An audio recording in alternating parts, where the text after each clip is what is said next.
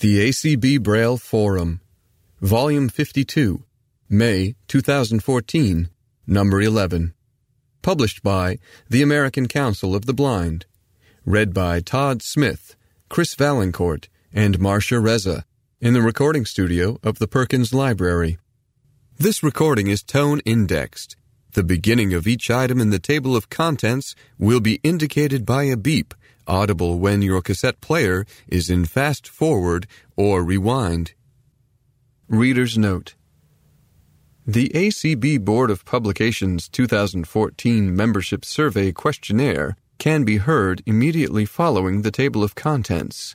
If you are interested in responding to the survey, please use the online survey form at w w w dot a c b dot org slash B O P S U R V E Y. If you don't have a computer or someone to do it with you online, you can call one eight seven seven, six five one, nine five six zero and leave a message with your name and telephone number, and someone will get back to you to arrange for you to complete the survey over the phone. The American Council of the Blind strives to increase the independence, security, equality of opportunity, and to improve quality of life for all blind and visually impaired people. Kim Charlson, President. Melanie Brunson, Executive Director. Sharon Lovering, Editor. National Office, twenty-two hundred Wilson Boulevard, Suite six fifty, Arlington, Virginia, two two two zero one. Phone two oh two, four six seven, five oh eight one. Fax seven oh three, four six five, five oh eight five. Website w w w dot a c b dot org. The A C B Braille Forum, registered trademark, is available in Braille, large print, half-speed four-track cassette tape, data C D, and via email. Subscription requests, address changes, and items intended for publication should be sent to Sharon Lovering at the aforementioned address or via email to slovering at a c b dot org. The American Council of the Blind, registered trademark, is a membership organization made up of more than seventy state and special interest affiliates. To join, contact the National Office at two oh two, four six seven, five oh eight one. Those much-needed contributions, which are tax-deductible, can be sent to Attention Treasurer, A C B, sixty-three hundred Shingle Creek Parkway, Suite one ninety-five, Brooklyn Center, Minnesota, five five four three zero. If you wish to remember a relative or friend, the National Office has printed cards available for this purpose. Consider including a gift to A C B in your last will and testament. If your wishes are complex, call the National Office. To make a contribution to A C B via the combined federal campaign, use this number, one one one five five. For the latest in legislative and governmental news, call the Washington Connection, toll-free, at eight hundred, four two four, eight six six six. five p.m. to midnight Eastern Time, or read it online. Copyright twenty fourteen, American Council of the Blind. All content created initially for use by A C B in publications, in any media on any website domains administered by A C B, or as a broadcast or podcast on A C B radio, archived or not, is considered to be the property of the American Council of the Blind. Creative content that appears elsewhere originally remains the property of the original copyright holder. Those responsible for creative content submitted initially to A C B are free to permit their materials to appear elsewhere with proper attribution and prior notification to the A C B National Office. Table of Contents. President's Message, Building Communication Options for A C B, by Kim Charlson. Calling All Advocates, by Melanie Brunson and Sheila Styron. Help for Non twenty-four on the Way, by Sharon Lovering. It's Your Convention, Join Us in Las Vegas by Janet Dickelman. Audio Description Project, We Need You by Joel Snyder. Gambling on Leadership by Jim Yirak. twenty fourteen Information Desk by Vicky Prayan. Reminder About Constitution and Bylaws Amendments by John Huffman. Win the five thousand dollars Grand Prize. The A C B Brenda Dillon Memorial Walk, It's the Real Deal by Donna Brown. Play the Best Odds in the House and Win an Apple iPad by Doctor Ron Milliman.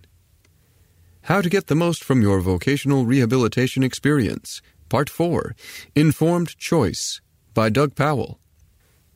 When You Need a Little Help, Alternatives to Nursing Home Care by Ron Pollock. Inaccessible Medical Equipment, Have You Experienced It? By Chris Gray. My New Vision, What It's Like to See with the Centrocyte Telescope Implant by Patty Gajewski. What Are They to Think If? By Larry Johnson. Remembering Coletta Whitcomb-Davis. Readers' Remembrances of Coletta Davis. Affiliate News. Here and There, edited by Sharon Strzalkowski. High-Tech Swap Shop. A C B Board of Publications, twenty fourteen Membership Survey Questionnaire. The following questions pertain to the A C B Braille Forum. This is the bi-monthly magazine which is published in hard copy formats, including Braille, large print, on cassette tape, on C D ROM, and in several other electronic formats. one. Do you receive the A C B Braille Forum? A. Yes. B. No. two. In what format do you receive the A C B Braille Forum? Check all that apply. A. I read it on the A C B website. B. Large print I receive in the mail. C. Large print I download from the A C B website. D. Braille I receive in the mail. E. Braille I download from the A C B website. F. Text on C D ROM. G. Text I download from the A C B website. H. Audio cassette tape. I. Audio on C D ROM. J. Email. K. Phone via A C B Radio Audio Now. L. Phone via N F B Newsline. three. How often do you read the A C B Braille Forum? Choose only one. A. Every time it comes out. All six issues. B. Usually, but not always. Four or five issues per year. C. Sometimes. About three issues per year. D. Occasionally, but not often. One or two issues per year. E. Rarely, if ever. four. When you read the A C B Braille Forum, how do you read it? Choose only one. A. I read it cover to cover. B. I read it in bits and pieces over several days or weeks. C. I read only those parts of the magazine that interest me. D. I rarely read it. five.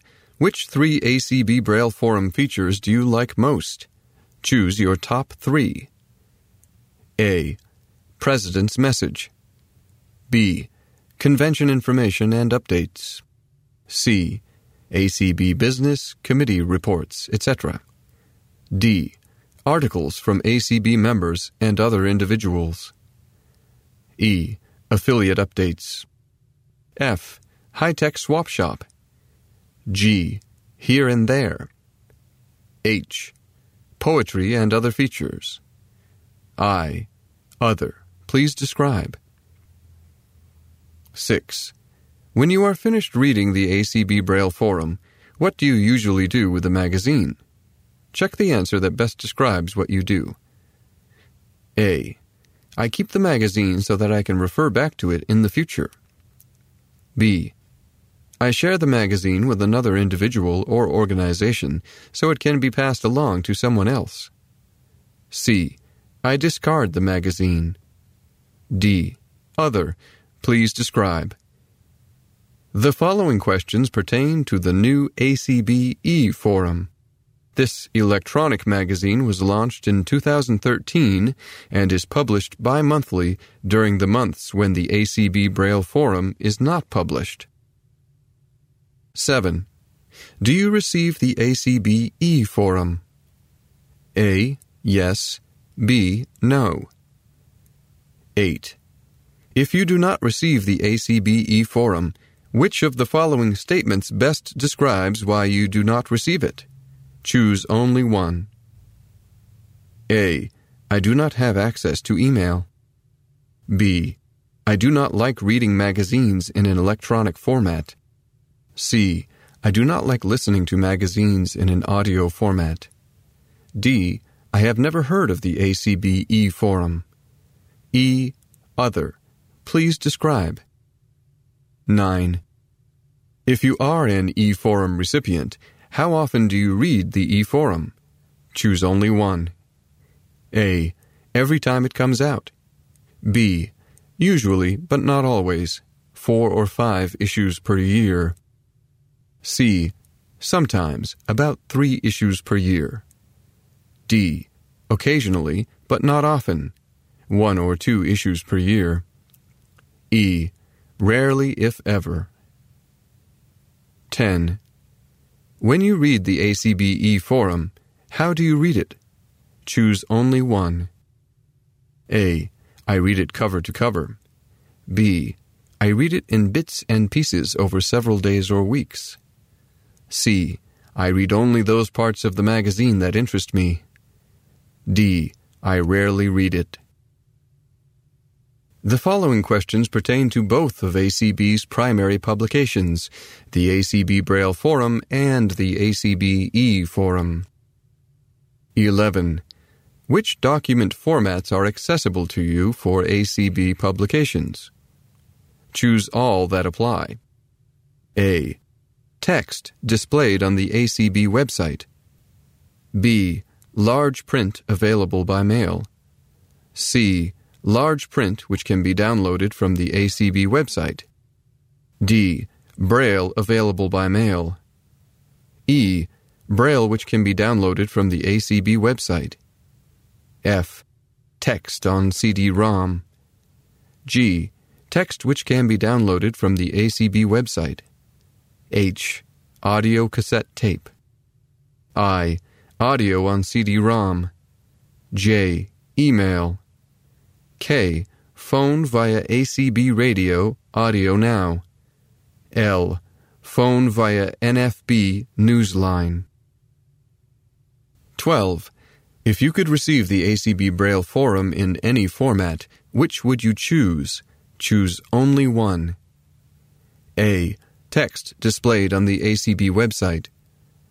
B. Large print available by mail. C. Large print which can be downloaded from the A C B website. D. Braille available by mail. E. Braille which can be downloaded from the A C B website. F. Text on C D ROM. G. Text which can be downloaded from the A C B website. H. Audio cassette tape. I. Audio on C D ROM. J. Email. K. Phone via A C B radio, audio now. L. Phone via N F B newsline. M. Audio via podcast. N. Other. Please describe. thirteen. Although the A C B collects a total of five dollars per member per year, it costs the A C B about forty dollars to produce and provide the A C B Braille Forum and the A C B e-Forum to one member for one year. Given this fact, would you be willing to A. Pay higher dues, B. Pay an additional subscription fee, C. Make a voluntary donation, D. Some combination of A, B, and or C, E. I would not be willing to pay more to receive the A C B Braille Forum and A C B eForum. fourteen. If you would be willing to pay more in the form of additional dues or a subscription fee to cover the cost of the A C B Braille Forum and or the A C B eForum, what amount would you be able or willing to pay on an annual basis? This would be in addition to the current A C B annual dues of five dollars. A. ten dollars. B. twenty dollars. C. thirty dollars. D. forty dollars. E. Other. Please describe. fifteen. How do you think the A C B should raise money to cover the rising cost of producing and distributing A C B publications? Check all that apply. A. Higher annual dues. B. A voluntary donation to cover subscription costs. C. A combination of A and B. D. Other. Please describe. The following questions pertain to your feelings about A C B's use of Twitter, Facebook, and other social media outlets. sixteen. Do you use Twitter? A. Yes. B. No. seventeen. If you use Twitter, do you follow the A C B or any A C B affiliates or chapters? A. Yes. B. No. eighteen. Do you use Facebook? A. Yes. B. No. nineteen. If you use Facebook, have you liked the A C B's webpage? A. Yes. B. No. Demographic information. The following questions are optional. You do not have to answer them. Any information you provide will not be shared or correlated with your specific answers to the survey. Our intent is to ensure that our survey is reaching the broadest possible cross-section of A C B members and friends. It will also assist us in evaluating any potential correlations between specific responses and groups of respondents, for example, men, women, people over seventy-five, people in the East, people with limited incomes, et cetera. one. Your zip code. two. Gender. A. Male. B. Female. C. Prefer not to specify. three. Age. A. Under eighteen. B. eighteen to twenty-four. C. twenty-five to thirty-nine. D. forty to forty-nine. E. fifty to fifty-nine, F. sixty to seventy-four, G. seventy-five plus, H. Prefer not to disclose. four. Annual income. A. twenty-four thousand nine hundred ninety-nine dollars or less. B. Between twenty-five thousand dollars and forty-nine thousand nine hundred ninety-nine dollars. C. Between fifty thousand dollars and seventy-four thousand nine hundred ninety-nine dollars. D. Between seventy-five thousand dollars and ninety-nine thousand nine hundred ninety-nine dollars. E. one hundred thousand dollars or more. F. Prefer not to disclose. five. How many A C B national conventions have you attended within the past ten years? A. eight or more. B. five to seven. C. three to five.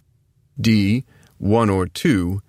E. I have never attended an A C B National Convention. six. Are you involved with an A C B state affiliate and or an A C B special interest affiliate? A. Yes. B. No. seven.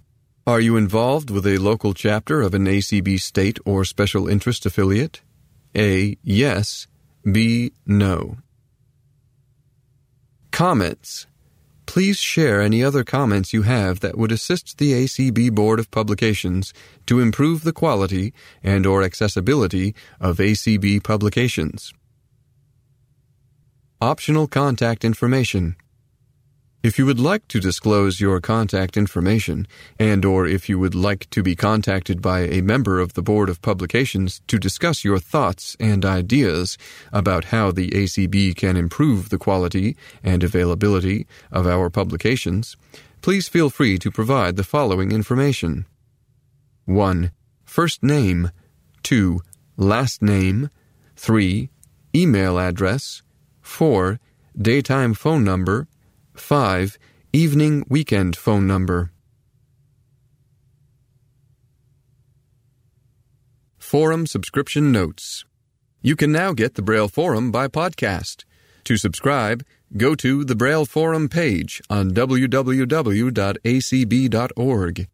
If you do not yet have a podcast client, you can download one from the forum page. To subscribe to the Braille Forum via email, go to w w w dot a c b dot org slash M-A-I-L-M-A-N slash L-I-S-T-I-N-F-O slash B-R-A-I-L-L-E-F-O-R-U-M dash L. Are you moving? Do you want to change your subscription? Contact Sharon Lovering in the A C B National Office, one eight hundred four two four eight six six six, or via email slovering at a c b dot org. Give her the information, and she'll take care of the changes for you. A C B Radio brings old-time radio drama to you twenty-four seven at w w w dot a c b radio dot org slash T R O V E. The A C B Radio Cafe features the work of blind artists twenty-four seven at w w w dot a c b radio dot org slash C A F E. President's Message, Building Communication Options for A C B, by Kim Charlson. In an organization as diverse as the American Council of the Blind, it takes many paths of communication to get the word out about what we do to all of our members, potential new members, and the general public. In many ways, technology has made it easier and also harder to communicate, not because of the technology itself, but because of the varied methods now being used to reach out. I often find the same challenges in my work as the director of the Perkins Library, the N L S Network Library for the National Library Service Library of Congress program. A C B takes communication in its various forms very seriously, from the more traditional but very important hard copy pages of the A C B Braille Forum to the electronic pages of the A C B E Forum. These are two incredibly important vehicles for our organization to share its message about our accomplishments and activities. The Board of Directors has had the challenging responsibility to balance increasing costs to produce a magazine in a variety of accessible formats with the lower costs for utilizing innovative technological approaches to making the e-forum available via email. If you have been receiving the A C B Braille Forum in hard copy format, but haven't been receiving the email edition which is published in alternating months, I would urge you to send an email message that includes your name, email address, and a request to be subscribed to the email version to Sharon Lovering, editor, at slovering at a c b dot org. In addition, you can access the A C B Braille Forum and the eForum via the N F B Newsline service. This program is available to anyone in the United States, even in states that do not presently have full N F B Newsline access. For more information on signing up, call one eight six six five zero four seven three zero zero. I am very pleased to announce that you can also listen to the A C B Braille Forum and the A C B E Forum on the A C B radio telephone system by calling two three one four six zero one zero six one. You can listen to either the latest issue of the A C B Braille Forum or the A C B E Forum, and you can skip forward and back through the articles by using the telephone keypad. The Board of Publications, B O P, continues to work very hard to ensure that options are available for all of A C B's members to access the organization's news. You will be hearing more from the B O P about a survey they will soon be conducting to get more feedback about ways they can continue to work and improve A C B's publications for the membership. My thanks to the members of the B O P who have worked on this issue and are making great progress on providing a variety of access methods to A C B information. They include Denise Colley, Lacey Washington, Ron Brooks, Phoenix, Arizona, Marsha Dresser, Reading, Massachusetts, Doug Powell, Falls Church, Virginia, and Richard Ruetta, Union City, California. For those using technology to keep up with information, A C B is there for you as well. The broad term social media covers the various methods of communication used by computer and mobile device users. Most often we include Twitter and Facebook in this category for purposes of A C B. You can opt to like us on Facebook, American Council of the Blind Official, or follow us on Twitter, A C B National. We urge you to share and retweet messages to your friends and followers to help us spread the word about A C B.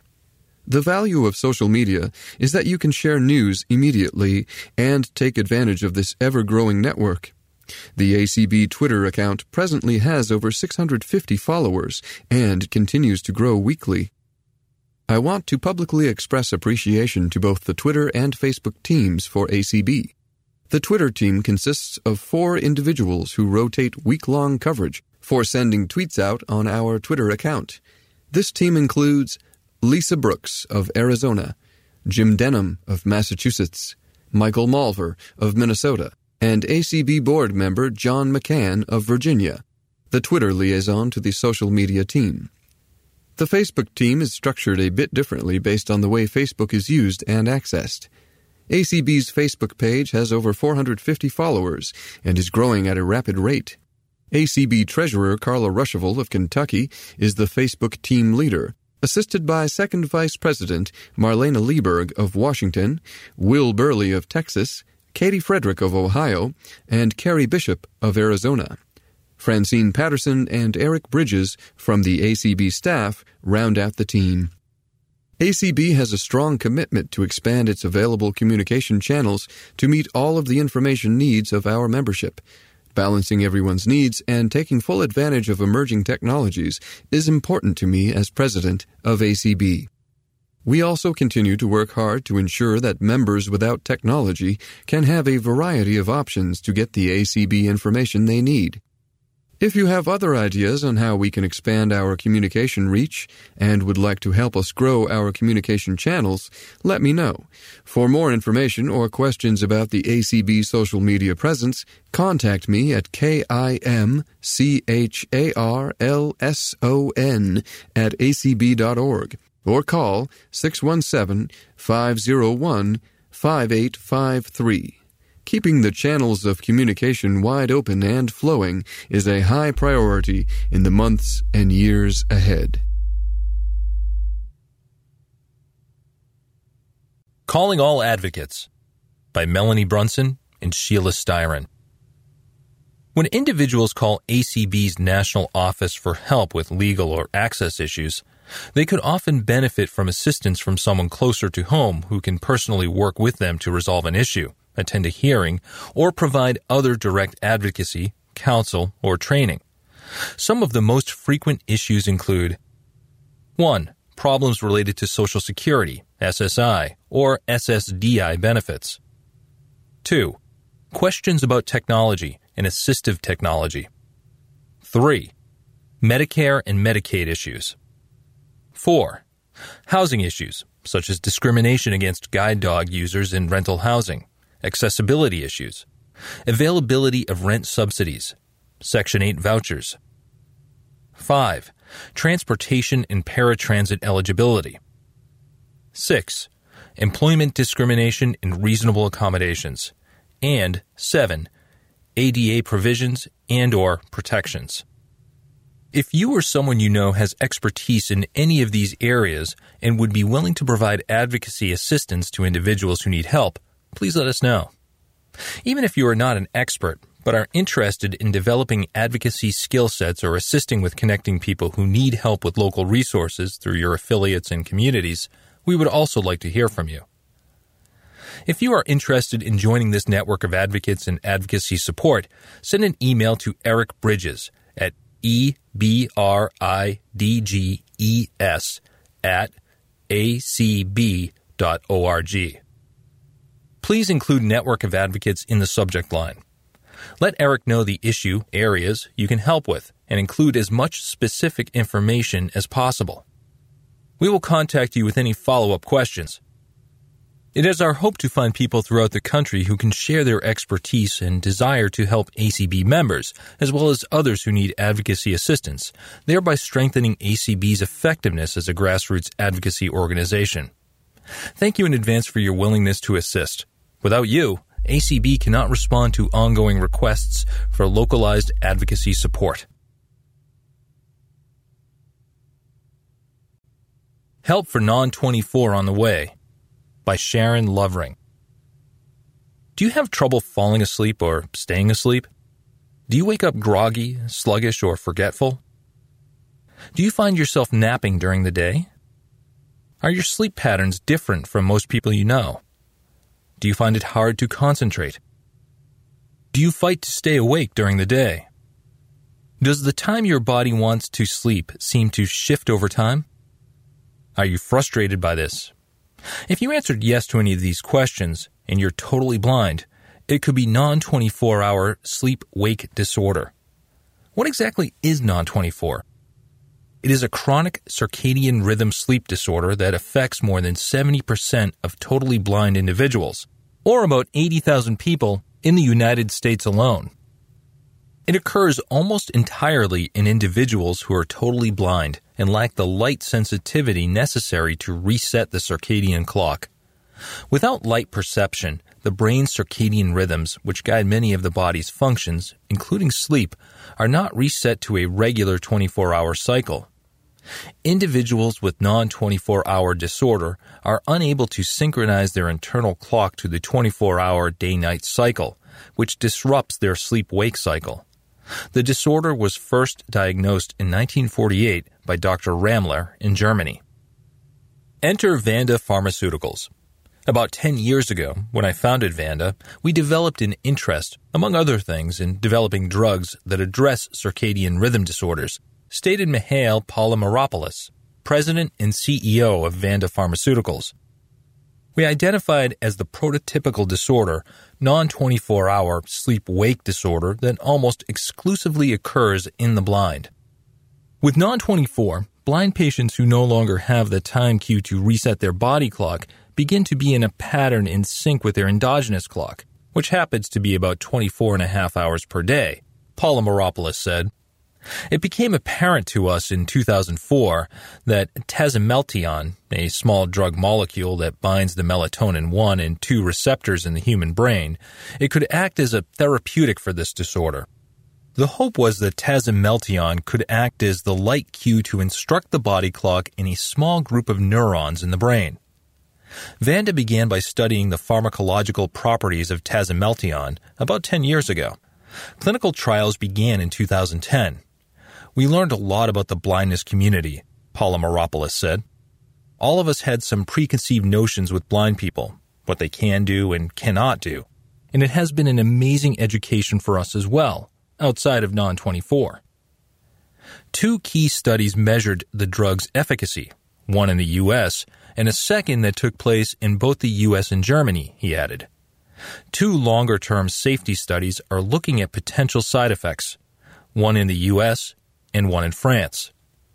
More than one thousand three hundred patients were treated during the studies. There are about seventy people still in treatment in the U S and forty people in France who have been treated continuously over the last three years. The results of the studies suggested that tazimelteon, administered once a day at night, can indeed reset the body clock and give patients the ability now to rest at night, Polymeropoulos noted. It is very exciting, especially responding to a medical need by thousands of blind patients who actually suffered and struggled for many, many years. What is more troubling is that these patients did not even know what they had. Patients were treated for insomnia, depression, or dementia. Others were called lazy or bad girls. Now we know that it's a circadian rhythm disorder that is treatable. While developing Hetlioz, registered trademark, Vanda worked for about sixteen years, six of them with Bristol-Myers Squibb, before getting approval for the drug from the Food and Drug Administration on January thirty-first, two thousand fourteen. This was an exceptional journey because of it being the first drug for this disorder, Polymeropoulos said. They have never approved a drug before for this disorder. Hetlioz, registered trademark, also known as tazimelteon, can help people with non twenty-four regulate their body clocks. It will soon be available at pharmacies with a prescription from your doctor. In the U S, the bottle even has Braille on it. Polymeropoulos hoped that having Braille on the bottle would inspire other manufacturers to develop accessible labels for blind patients. There's a lot to be done, but at least it's a step in the right direction, he added. If you need more information about this medication or physicians who can diagnose non twenty-four, call one eight four four Hetlioz, one eight four four, four three eight, five five six nine, or visit w w w dot hetlioz dot com. It's Your Convention. Join Us in Las Vegas by Janet Dickelman. There are many components that make for a successful convention: sponsors, exhibitors, programming, and tours. But the most important part of the convention is you. By the time you read this, there will be approximately sixty days until the two thousand fourteen conference and convention. I hope you are looking forward to Las Vegas as much as I am. Have you made your plans yet? Join the fun beginning Friday, July eleventh, and ending with our final tour on Saturday, July nineteenth. This is your convention to enjoy, learn, participate, and give feedback. Whether you have never attended a convention or have been coming for years, we want to see you in Las Vegas. This is a historic convention with Kim Charlson as the first woman president of A C B. Convention Hotel. If you attended the convention in two thousand five, some portions of the Riviera will be familiar to you, but the hotel has gone through a big makeover since we last visited. The Monaco Tower was remodeled in two thousand eight and is totally non-smoking. All rooms have refrigerators, and our convention rate is eighty-seven dollars per night. The Monte Carlo Tower has not been remodeled since nineteen ninety-eight. This is the tower to stay in if you are a smoker. There are smoking and non-smoking floors, and it is the place to stay if you are on a budget with a sixty-three dollars room rate. Both towers have easy access to the convention center, the portion of the hotel where all meetings will be held. On the first floor, the Grand Ballroom has eight sections. It will be home to our general sessions, A C B Cafe, A C B Marketplace, and other functions. The Capri Rooms, one oh three through one fifteen, will be where you find registration and where many meetings will be held. The Royale Pavilions, one through eight, will feature the exhibit hall and other meetings. On the second floor, you will find skyboxes, two oh one through two twelve, where other meetings will be held. The top of the Riv on the sixty-fifth floor of Monaco Tower will be used for the F I A Showcase of the Performing Arts, the auction, our Friday evening banquet, and some other large events. The executive directors and the president's suites will be on non-smoking floors in the Monte Carlo Tower.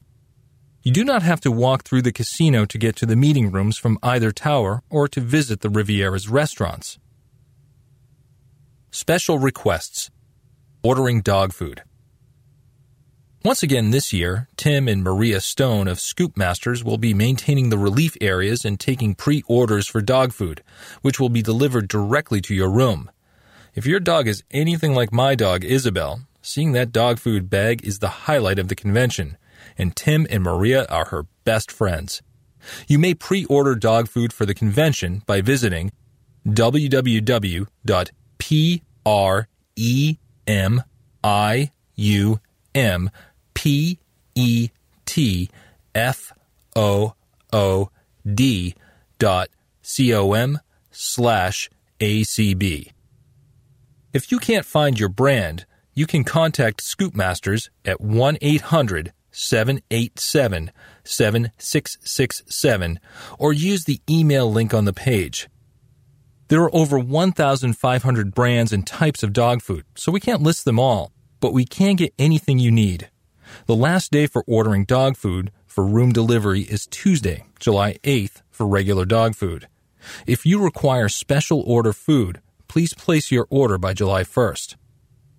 As of now, dog relief areas are planned for outside the Monaco Tower, outside of the Royale Pavilion, and outside the Grand Ballroom.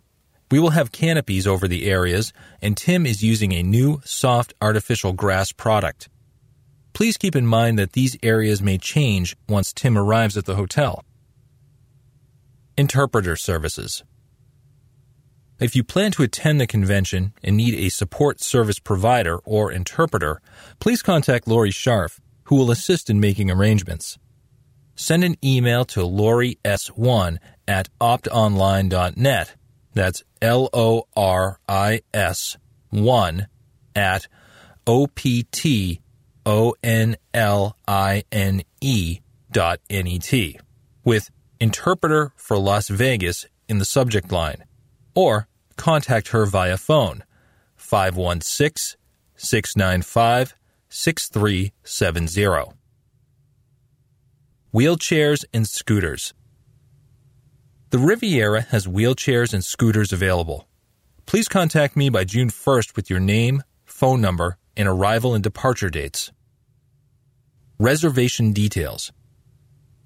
Room rates at the Riviera are eighty-seven dollars in the Monaco Tower and sixty-three dollars in the Monte Carlo Tower. Rates are for eighty-seven dollars single and double, plus ten dollars per additional guest. Room taxes are currently twelve percent. You will be charged for one night's stay when you make your reservation.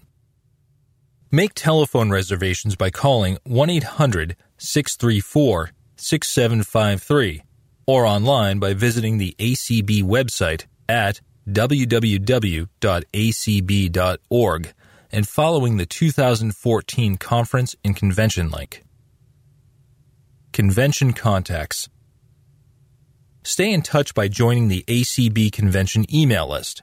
To subscribe, send a blank email to A C B C O N V E N T I O N dash S U B S C R I B E at A C B dot org.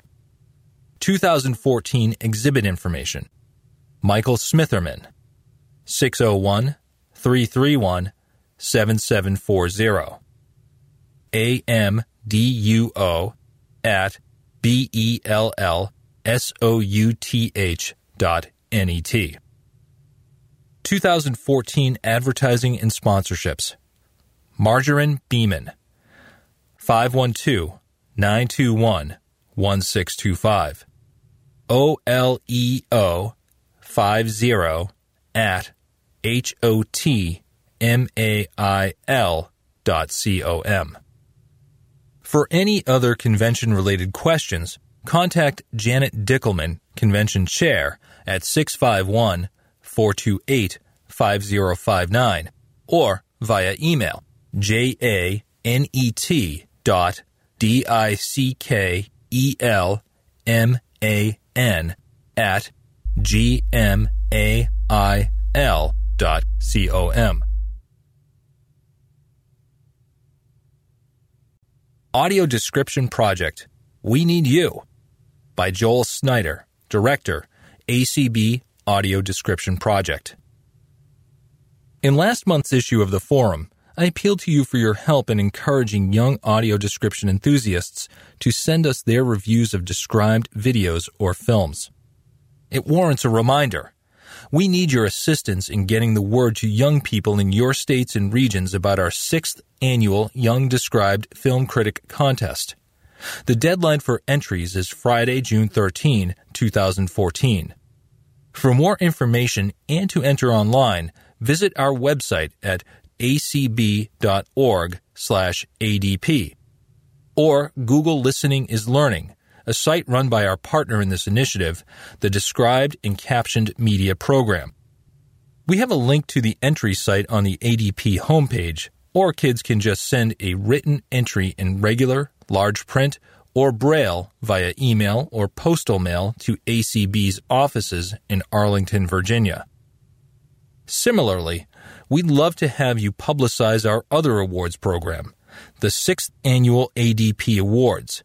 This year's A D P Awards include a call for nominations in six categories: Achievement in Audio Description, Media; Achievement in Audio Description, Performing Arts; Achievement in Audio Description, Museums; Achievement in Audio Description, International. Doctor Margaret Pfanstiel Memorial Achievement Award in Audio Description, Research and Development. Barry Levine Memorial Award for Career Achievement in Audio Description. Again, please go to our website, A C B dot org slash A D P, for more information on how you can recognize impressive achievement in the field of audio description. Our annual A D Institute, a describer training initiative, will happen for its sixth year in a row. The intensive three-day training for prospective describers will start early on the morning of Wednesday, July sixteenth, and go through Friday, July eighteenth. Keep in mind, if you're an avid description consumer, work is available as a consultant on the scripting for museum tours, media, and for the performing arts. So A C B members may want to consider joining us for the training. Stay in touch via our website, A C B dot org slash A D P. But that's not all. This year, we will convene our third Audio Description Project Conference, a conference within the A C B conference to be held in the afternoons, Sunday through Tuesday, July thirteenth through fifteenth. We invite A C B members to register for the conference and learn a great deal about all aspects of description. New for this year, we will hold a mentoring meetup. Cited attendees of the Audio Description Project Conference will be paired with a blind or visually impaired mentor. The best describers develop an understanding of the audience for whom they are providing a critical service. What better opportunity for such interaction than at the A C B Conference and Convention, where some fifteen hundred blind people will likely be present? We encourage A C B members to assist us by volunteering to be a mentor. Bring the A D P conference attendee to the opening plenary session of the A C B conference and at least two other activities during the sessions over the next two mornings, for example, touring the exhibit hall together, attending an affiliate meeting or an additional A C B general session, taking a walk, eating a meal together, or watching an audio-described film. This should be great fun. We hope that these interactions will give sighted describers lots of practical experience interacting with a blind person. And you both may forge a new friendship and increase understanding between the sighted and the blind communities. Here's a preview of the other sessions and activities we have planned for the A D P conference. Getting the most out of the A D P website, how to access audio-described T V, movies, and videos. Description and literacy, programs like the Described and Captioned Media program and several published papers have demonstrated how description can build literacy. Legislative update, a review of the current status of the mandate for broadcast description, broadcast description in the digital era, and the F C C, and the end of Department of Education funding for broadcast description. Advocacy for audio description, boosting description for media. How can description become more visible? How can we most effectively advocate for description, particularly in various media formats, for example, television, film, the web, D V Ds, and smartphones? Broadcast description. Who creates description for broadcast television? Are there quality standards? Can description producers work with cable and satellite companies to make it easier for consumers to access description? The description profession.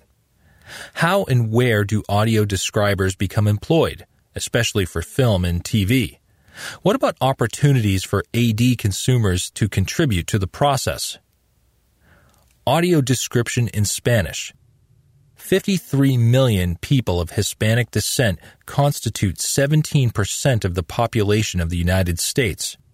How is audio description serving Hispanics who are blind or have low vision? Knowing your audience. Performing arts description. It all began with performing arts. What are the most recent advances? What can be done to entice more consumers of the service? Seeing the art. Visual art museum description. Learn about the top programs for visual art description in the United States and abroad. The audio description consumer. Audio description is first and foremost in service to the needs of people who are blind or have low vision. Presentation of the A D P Awards. So consider becoming an active audio description advocate. Join us this summer for the A D P conference. You can stay in touch with us at the A D P website, A C B dot org slash A D P. Gambling on Leadership by Jim Yirak. When you think of Las Vegas, what first comes to mind? The cha-ching of the slots or hitting it big at the tables, the bright lights of the smoke-filled casinos, Elvis impersonators or other celebrity lookalikes, perusing the Vegas Strip with all its shops and restaurants, or is it the summer heat? All of these items are prevalent during the summer months in Sin City. With that said, it is the backdrop of Louisville's Churchill Downs that saw the culmination of the collaborative efforts of A C B's Leadership Task Force to launch a successful leadership training in conjunction with the A C B Conference and Convention in July two thousand twelve. Dubbed the Inaugural Leadership Conference, each agenda item focused on various aspects of leadership responsibilities and provided a cohesive and meaningful conference experience. Building on the momentum of this conference and several regional training opportunities since, A C B is once again offering to anyone interested in leadership development or leadership enhancement the opportunity to learn and grow. The all-day training takes place at the Riviera Friday, July eleventh at eight a.m. and will cost seventy-five dollars, which includes lunch and electronic handouts. We hope this training will attract emerging leaders within affiliates and others who feel they could benefit from some additional leadership training. Affiliates should begin thinking about who might benefit most from expanded training and encourage and support those individuals' involvement.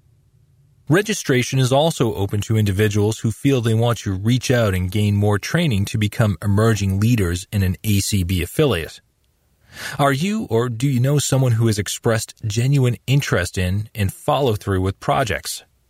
Are you a scholarship winner or a new board member who feels they need a little additional training and mentoring? This year's theme is Profile of a Leader, an interactive day of skills improvement. Topics include, but are not limited to, characteristics of a leader, running meetings, membership development, recruitment and retention, fundraising, and a fun and interactive group activity. Registration for this event will be a part of the pre-convention registration, which will be available soon. If you're looking for a singularly effective means of increasing affiliate membership, training tomorrow's leaders, improving the ability of current leaders, and creating a vibrant, active, and empowered state or special interest affiliate, look no further than A C B's Leadership Training Seminar. The Leadership Training Task Force is placing bets that many will take advantage of the opportunity to learn and grow. Remember, in this case, what happens in Vegas need not stay in Vegas. twenty fourteen Information Desk by Vicky Prayan. If you enjoy fast-paced, varied activity, volunteer for a few hours at the information desk during the two thousand fourteen National Conference and Convention. Those who have volunteered in the past already know how much fun you can have and how many new people you can meet. Volunteers will answer questions in person and by phone about meeting locations, caucuses, and special activities, download documents for attendees, distribute newspapers, proposed changes to bylaws and hotel information, and log in door prizes and auction items. The desk will open on Thursday evening, July tenth, for early arrivals.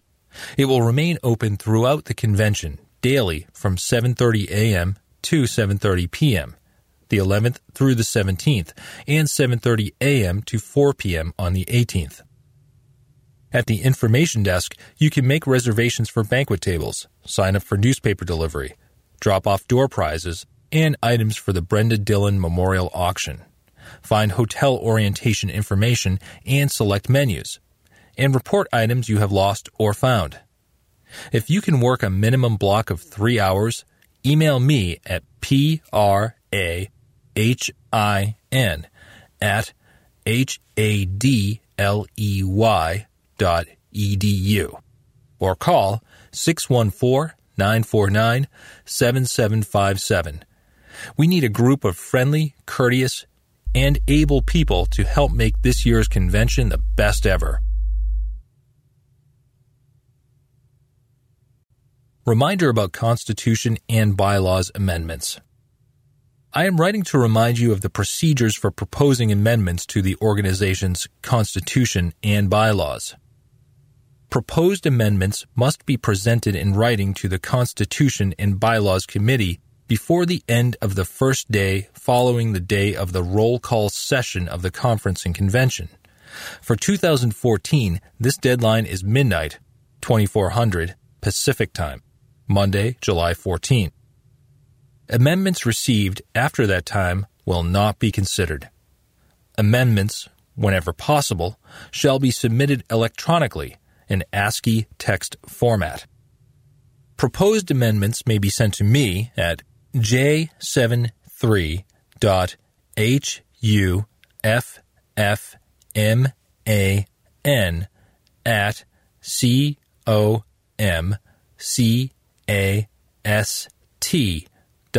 net. Questions concerning this message may be sent to the same email address or via telephone at three one seven, two two eight, zero four nine six.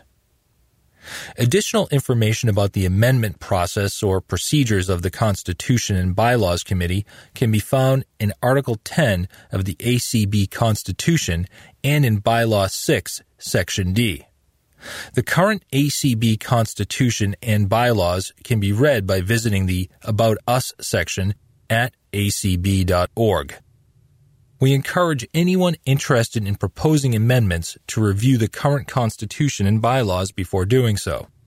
John Huffman, Chair, Constitution and Bylaws Committee. Win the five thousand dollars grand prize. Tickets are now available for the A C B Braille Forum drawing. This is your chance to support our wonderful forum publications. A single ticket can win you five thousand dollars, one thousand dollars, or five hundred dollars, and can be shared by up to five individuals.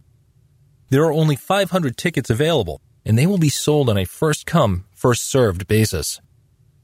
There are several ways to enter the drawing. Tickets are now available in the A C B Minnesota office, which you can contact at six one two, three three two, six two four two. Also, you can buy a ticket with your convention registration. Tickets will be sold in person the week of the conference and convention. The drawing will be held the evening of July eighteenth, twenty fourteen, at the banquet. This is the best fifty dollars investment you can make in A C B. Buy two, three, or more. The A C B Braille Forum appreciates your support. The A C B Brenda Dillon Memorial Walk. It's the real deal. By Donna Brown. The A C B Walk Committee is challenging you to shuffle the deck and roll the dice to hit the jackpot for A C B. The two thousand fourteen walk is the real deal. Not only does the A C B Walk have a new name, but participants also have the opportunity to roll doubles and raise lots of money for both A C B and an affiliate of their choice.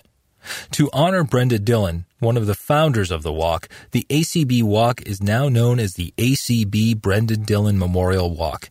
It will be held at the Miracle Mile Shops, Planet Hollywood on Sunday, July thirteenth, during the two thousand fourteen A C B National Conference and Convention in Las Vegas, Nevada. How does this real deal work? When a team captain registers a new team, he, she has the option to designate up to fifty percent of the donations that team receives to the affiliate of his, her choice. Then each person who wants to be a team member completes an individual registration form and indicates which team they want to be a member of. Finally, actively start seeking those all-important donations. As in previous years, you may register as either an on-site walker or a virtual walker, and you can register as an individual without being part of a team. So even if you are unable to attend the National Conference and Convention, you can still be part of this real deal. As a part of this real deal, the registration fee for everyone is still only twenty-five dollars. To register a new team or as an individual, go to the registration link on walk dot a c b dot org. On the registration page, you will find a link to register a new team and another link to register as an individual or as a member of an existing team. To make a pledge, go to the donation link on walk dot a c b dot org. If you are uncomfortable with completing any of these forms online, you may either download copies of these forms or you may call Donna Brown at three oh four, nine four zero, zero two nine two for assistance. All entry forms or pledge forms completed in hard copy must have a check made out to A C B Walk, attached and mailed to American Council of the Blind, sixty-three hundred Shingle Creek Parkway, Suite one ninety-five, Brooklyn Center, Minnesota, five five four three zero. Prizes will again be given to teams and individuals who reach various levels of received donations. So get registered and start seeking donations. There are at least six teams already registered, and they have been actively recruiting team members and donations. On-site walkers also have the opportunity to win prizes on Walk Day. If you have any questions about the A C B Brenda Dillon Memorial Walk, contact either Donna Brown or Dan Dillon, chairs of the Walk Committee. Their information is as follows. Donna Brown, three oh four, nine four zero, zero two nine two. Email, D A N D M B R O W N at A-T-L-A-N-T-I-C-B-B dot N-E-T. Dan Dillon, six one five, eight seven four, one two two three. Email dan dot d-i-l-l-o-n at c-o-m-c-a-s-t dot n-e-t. So get registered and roll doubles for A C B and an affiliate of your choice. How often do you encounter a win-win opportunity in Las Vegas? Play the best odds in the house and win an Apple iPad by Doctor Ron Milliman. Janet Dickelman was the big grand prize winner in the monthly monetary support, M M S, program drawing held following the A C B National Conference and Convention last year. She won a fabulous iPad. The iPad was such a popular item last year that we decided to give another one away this year. Now we're giving you the best odds in the house, and you too could be the next big winner. Once again, this year during the A C B National Conference and Convention, the M M S Program Committee is having daily drawings for valuable packages of gift cards and coupons from major national chains. Then, after the close of the convention, one lucky M M S participant will win the grand prize, an Apple iPad obtained with the generous donations from Dan and Leslie Spoon, Billie Jean Keith, and Sue Amater. This iPad is the very latest, iPad fourth generation, thirty-two gigabyte, Wi-Fi enabled, with Retina display for the clearest, sharpest viewing for those of you who have limited vision. And for those of you who cannot see the display, it has a built-in screen reading program called VoiceOver that you can turn on for total accessibility. To enter the two thousand fourteen M M S Daily and Grand Prize drawings, you must either enroll in the A C B Monthly Monetary Support Program with a minimum contribution of ten dollars per month, or increase your existing contribution by a minimum of five dollars per month. Anyone who has met these criteria between the end of the two thousand thirteen convention and the close of this year's convention will be placed in the grand prize drawing for the iPad. In addition, each day during the convention, the people who enroll or increase their contributions by the above minimums will be entered in the daily drawings. If, for example, ten people enroll or increase their contributions to the M M S program on Monday during the convention, those ten people will have their names placed in the drawing for that day and in the grand prize drawing for the Apple iPad. More good news! You can even increase your odds of winning. Here's how. Your name will be placed in the drawings once for every time your contribution increases by an increment of five dollars. Here are some examples of how it works. one. You enroll as a new participant in the M M S program on Wednesday of Convention Week with a contribution of fifteen dollars per month. Your name will be entered twice in Wednesday's daily drawing, once for the ten dollars minimum initial monthly contribution and once for the additional five dollars. Your name will also be entered twice in the grand prize drawing for the iPad. two. If you are already an existing member of the M M S program, like, for instance, our president, Kim Charlson, and on Tuesday during convention, Kim increases the amount of her existing M M S contribution by twenty dollars per month, her name will be placed in the Tuesday daily drawing and in the grand prize drawing four times, once for each five dollars increment of the increase in her monthly monetary support contribution. The M M S table will be open every day of the convention, starting Saturday, July twelfth. Again, this year, our booth will be located next to the A C B Mini Mall. If you need more information about the A C B Monthly Monetary Support Program, call Ron Milliman, M M S Committee Chair, at two seven zero, seven eight two, nine three two five or email me at rmillimiman at twc dot com. Take a chance at beating the best odds in the house, and you could be a big winner in Las Vegas. How to get the most from your vocational rehabilitation experience. Part four, Informed Choice, by Doug Powell. The Rehabilitation Act has been amended several times since its passage in nineteen seventy-three. One of the concepts that was strengthened in the nineteen nineties was informed choice. Basically, what this means is that from the beginning of your relationship with the vocational rehabilitation system through every step to your case closure, you have the right and responsibility to be a partner in the decisions about your individualized plan for employment, I P E, and its implementation. You have a say in what your goals are, what services are needed to meet those goals, and how those services will be delivered.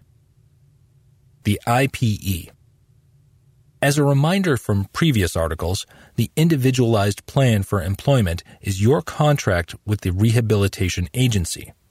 The goals of this plan are developed consistent with your strengths, resources, priorities, concerns, abilities, capabilities, interests, and informed choice, so that such individuals may prepare for and engage in gainful employment. Some professionals may think they only need to find out what you want and then make the decisions for you about what your plan should be. Some programs are rigid in their structure and delivery, even those developed by other people who are blind.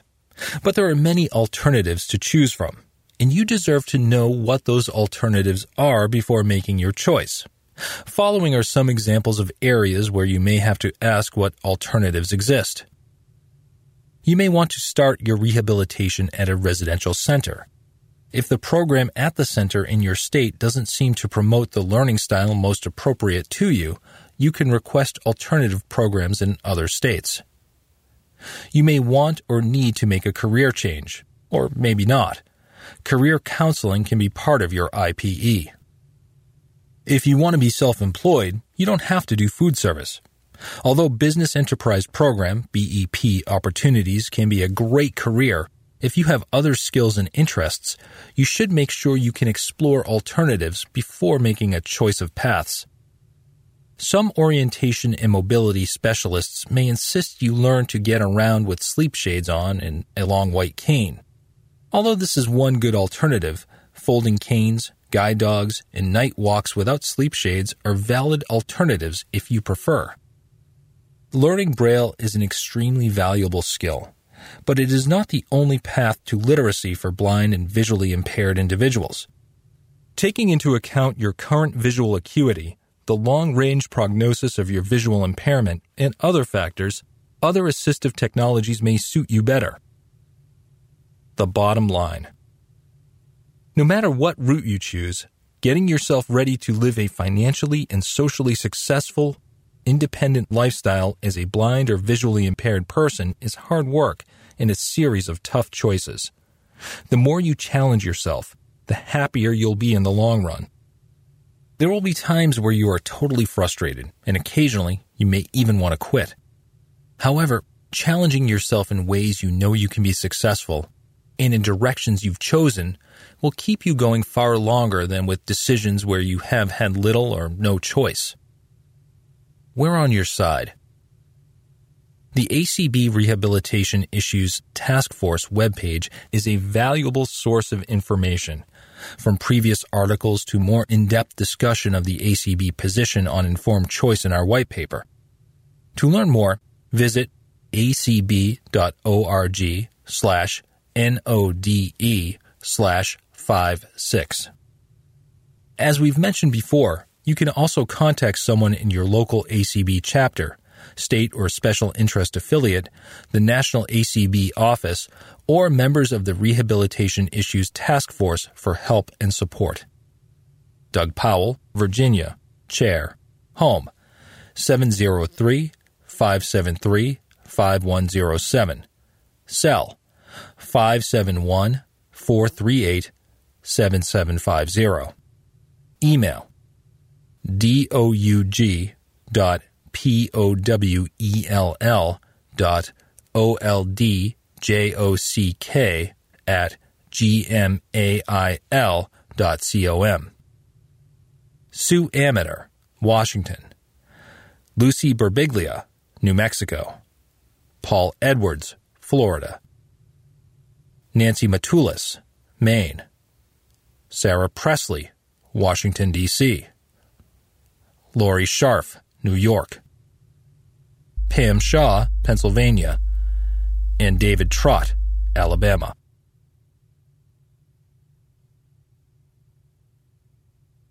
When You Need a Little Help, Alternatives to Nursing Home Care by Ron Pollock. Editor's note. Ron Pollock is the executive director of Families U S A, the National Organization for Healthcare Consumers. End of note. Have you started to experience challenges with living on your own? Do you need help with medical care or daily activities?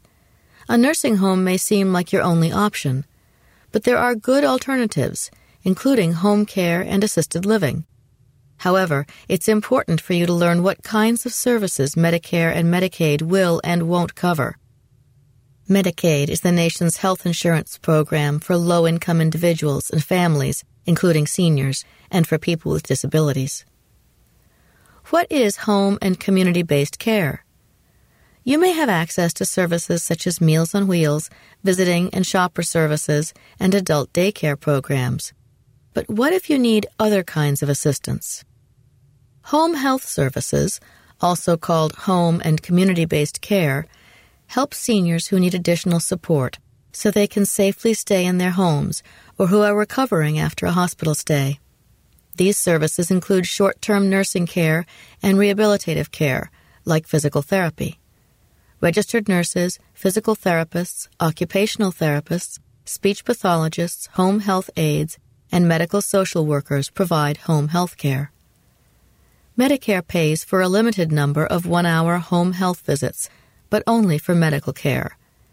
Medicaid may pay for other types of home care, depending on your situation and the state you live in.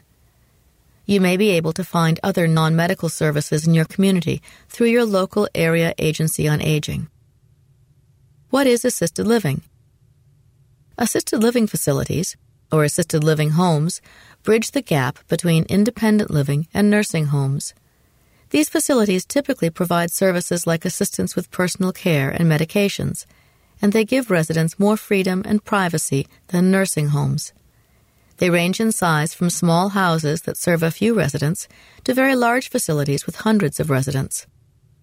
Assisted living facilities cost less than nursing homes, but are still very expensive, costing an average of three thousand three hundred dollars a month. What do Medicare and Medicaid pay for nursing home care and nursing home alternatives? Many people are confused about what Medicare and Medicaid cover. Nursing home care. Medicare does not cover most nursing home care. Medicare pays only for certain skilled nursing or rehabilitative care, and only after a hospital stay. The duration of this coverage is limited. To learn more about coverage limits, visit the Medicare website, w w w dot medicare dash c o v slash c o v e r a g e slash s k i l l e d dash n u r s i n g dash f a c i l i t y dash C-A-R-E dot H-T-M-L. Medicaid covers most nursing home care if you have a low income. Each state sets its own income eligibility level for Medicaid coverage of nursing home care. In many states, you must also have limited assets to have Medicaid cover your nursing home care. Alternatives to nursing home care. Medicare covers very little of this care. For example, Medicare won't pay your rent for an assisted living facility, but it will cover some health care you receive while you are in assisted living. Medicaid pays for some assisted living costs for people with low incomes in several states. Every state has at least one Medicaid program that will pay for other alternatives to nursing facility care, and most have multiple programs. Each state's program is different. Plus, individuals must meet the eligibility rules for that particular program. For example, some programs focus on individuals with particular health care needs, and some programs are limited to a certain number of people, which creates waiting lists. Many people end up paying the full cost of assisted living entirely out of their own pockets. To learn more. To learn more about Medicare and Medicaid coverage of nursing home care, assisted living, and other options, contact your state health insurance assistance program, or S H I P. S H I Ps offer free counseling and assistance by phone and in person. Find the S H I P in your state online at w w w dot s h i p n p r dot s h i p T-A-L-K dot O-R-G slash S-H-I-P-P-R-O-F-I-L-E dot A-S-P-X. Also, the Elder Care Locator connects older Americans and their caregivers with information on senior services. Find it online at w w w dot e l D-E-R-C-A-R-E dot G-O-V slash E-L-D-E-R-C-A-R-E dot N-E-T slash P-U-B-L-I-C slash I-N-D-E-X dot A-S-P-X. Inaccessible medical equipment. Have you experienced it? By Chris Gray. I'm thinking today about a good friend of mine who got into serious trouble when he needed to use some inaccessible medical equipment. He was suffering from a serious illness and got a secondary infection. After nearly two weeks of hospitalization and antibiotic therapy, his insurance dictated that he go home. To administer his required daily antibiotics, he would be provided with a special infusion pump and bags of the antibiotics. The administering process would take about thirty to forty-five minutes on a twice-daily basis.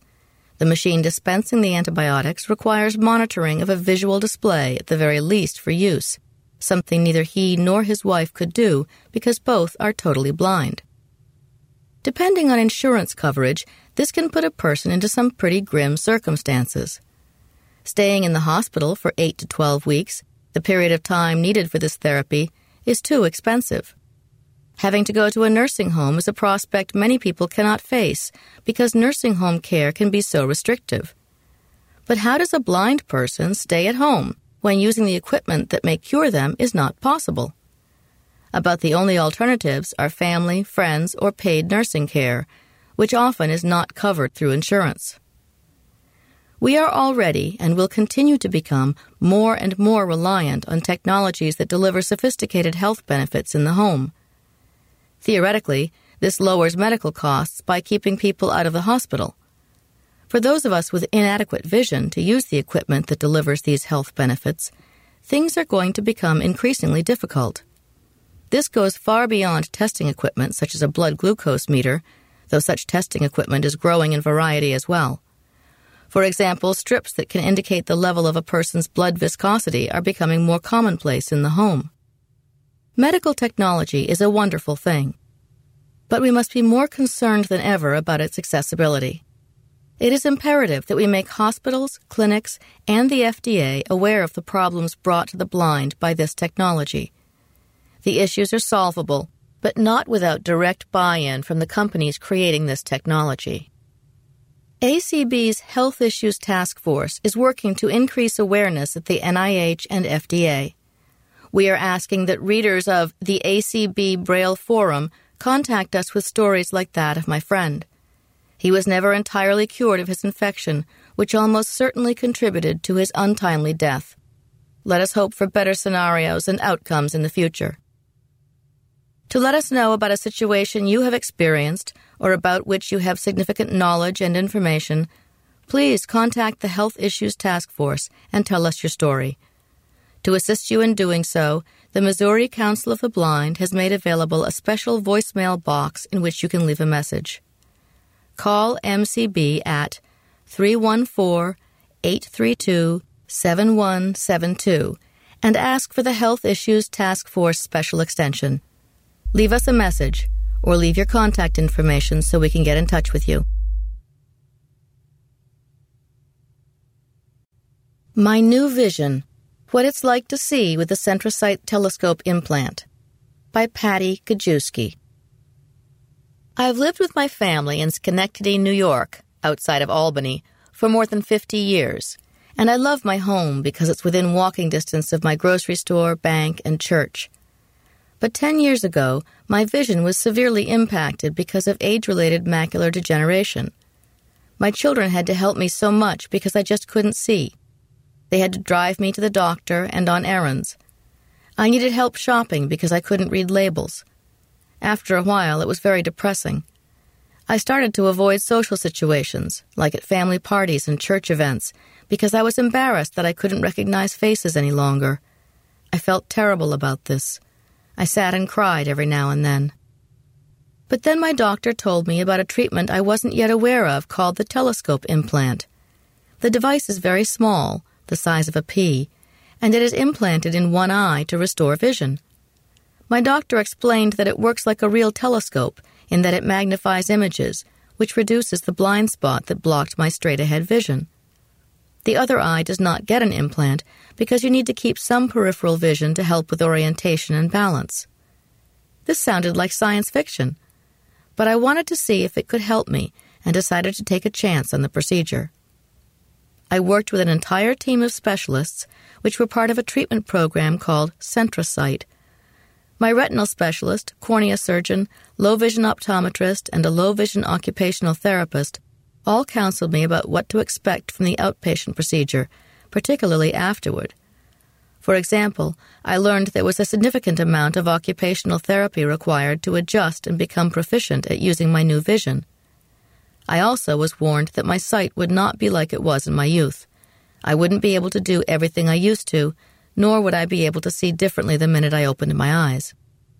I had my surgery in February two thousand thirteen. The cost for the telescope implant and visits associated with the treatment program were covered by Medicare, which was very helpful. Thinking back, I was nervous on surgery day, but shortly after the procedure, I was back with my family and going out to dinner. The most amazing part is that I was able to see my daughter's face almost immediately, despite not expecting to see anything right away. It was such a gift. After the surgery, I worked with the low vision specialists for about three months. The exercises varied because you use different techniques to see things when you are standing, sitting, or moving around. It's been more than a year since my surgery, and I am very happy, mostly because I can do so much more now that I can see better. I can read, sew, do canning, and work in my garden. I can see the crosswalks, which lets me walk to the grocery store safely. But most importantly, I can see my family and friends. I'm enjoying spending time with the people I care about. I would recommend that people learn more about the telescope implant. There are Centra Sight teams all over the country. When you call one eight seven seven nine nine S I G H T, one eight seven seven nine nine seven four four four eight, or visit w w w dot centrasight dot com, a trained information specialist will point you to the team closest to your home and can even help schedule the appointments for you. The telescope implant isn't for everyone, but it can make such a difference in your life. What Are They to Think If? By Larry Johnson.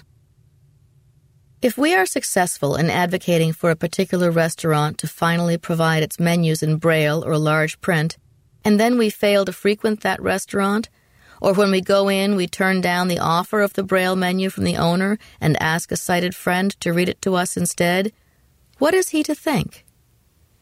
If A C B's negotiating team of lawyers is successful in persuading a bank or credit card company to understand that blind people have a legal right to receive their monthly statements in Braille, but then we opt for getting the information via telephone or the computer, what is that bank or credit company to think? If movie theater operators equip their theaters with assistive listening devices and order films with audio description, but no blind patrons ever show up to use them, what are they to think? If city governments spend hundreds of thousands of dollars installing accessible pedestrian signals at busy intersections to make it safer for a visually impaired pedestrian to travel, but blind people instead prefer to use door-to-door paratransit service, what are they to think?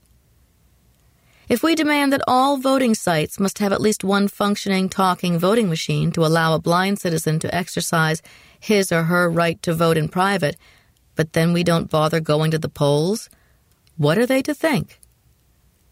As blind or visually impaired individuals, we have an obligation and a responsibility to demonstrate to private businesses and to the general public that we will use those special accommodations which we have requested or demanded.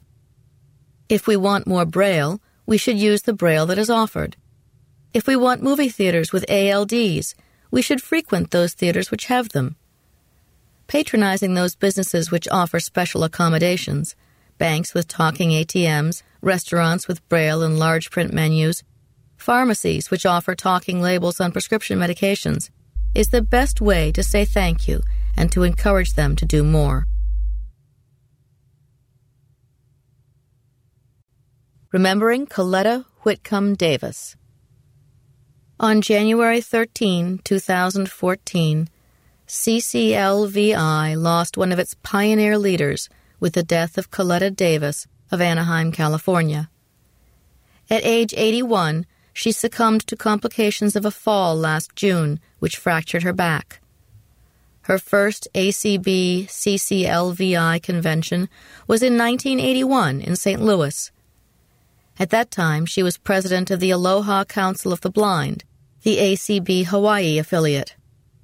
Over the years, she served as president, first and second vice president, treasurer, and director of C C L V I, and helped to found the California Council of Citizens with Low Vision. In the early nineteen eighties, when Coletta became active in A C B, the Hawaii quarantine of guide dogs arriving in Hawaii was a hot issue. Coletta led her affiliate in helping to resolve the problem. A C B's second vice president Marlena Lieberg reminisces, "I too was sad to hear of Coletta's passing. I remember her first convention. I was G D U I president back then, and we were just starting to work on the guide dog admittance to Hawaii issue. I always found Coletta to be gracious, very accommodating, and willing to work hard and do what was necessary to remediate that situation. Though I have not seen her in many years, I will never forget her. She brought me a gift of some Hawaiian jewelry and some macadamia nuts, and while the nuts are long gone, the jewelry is a treasure."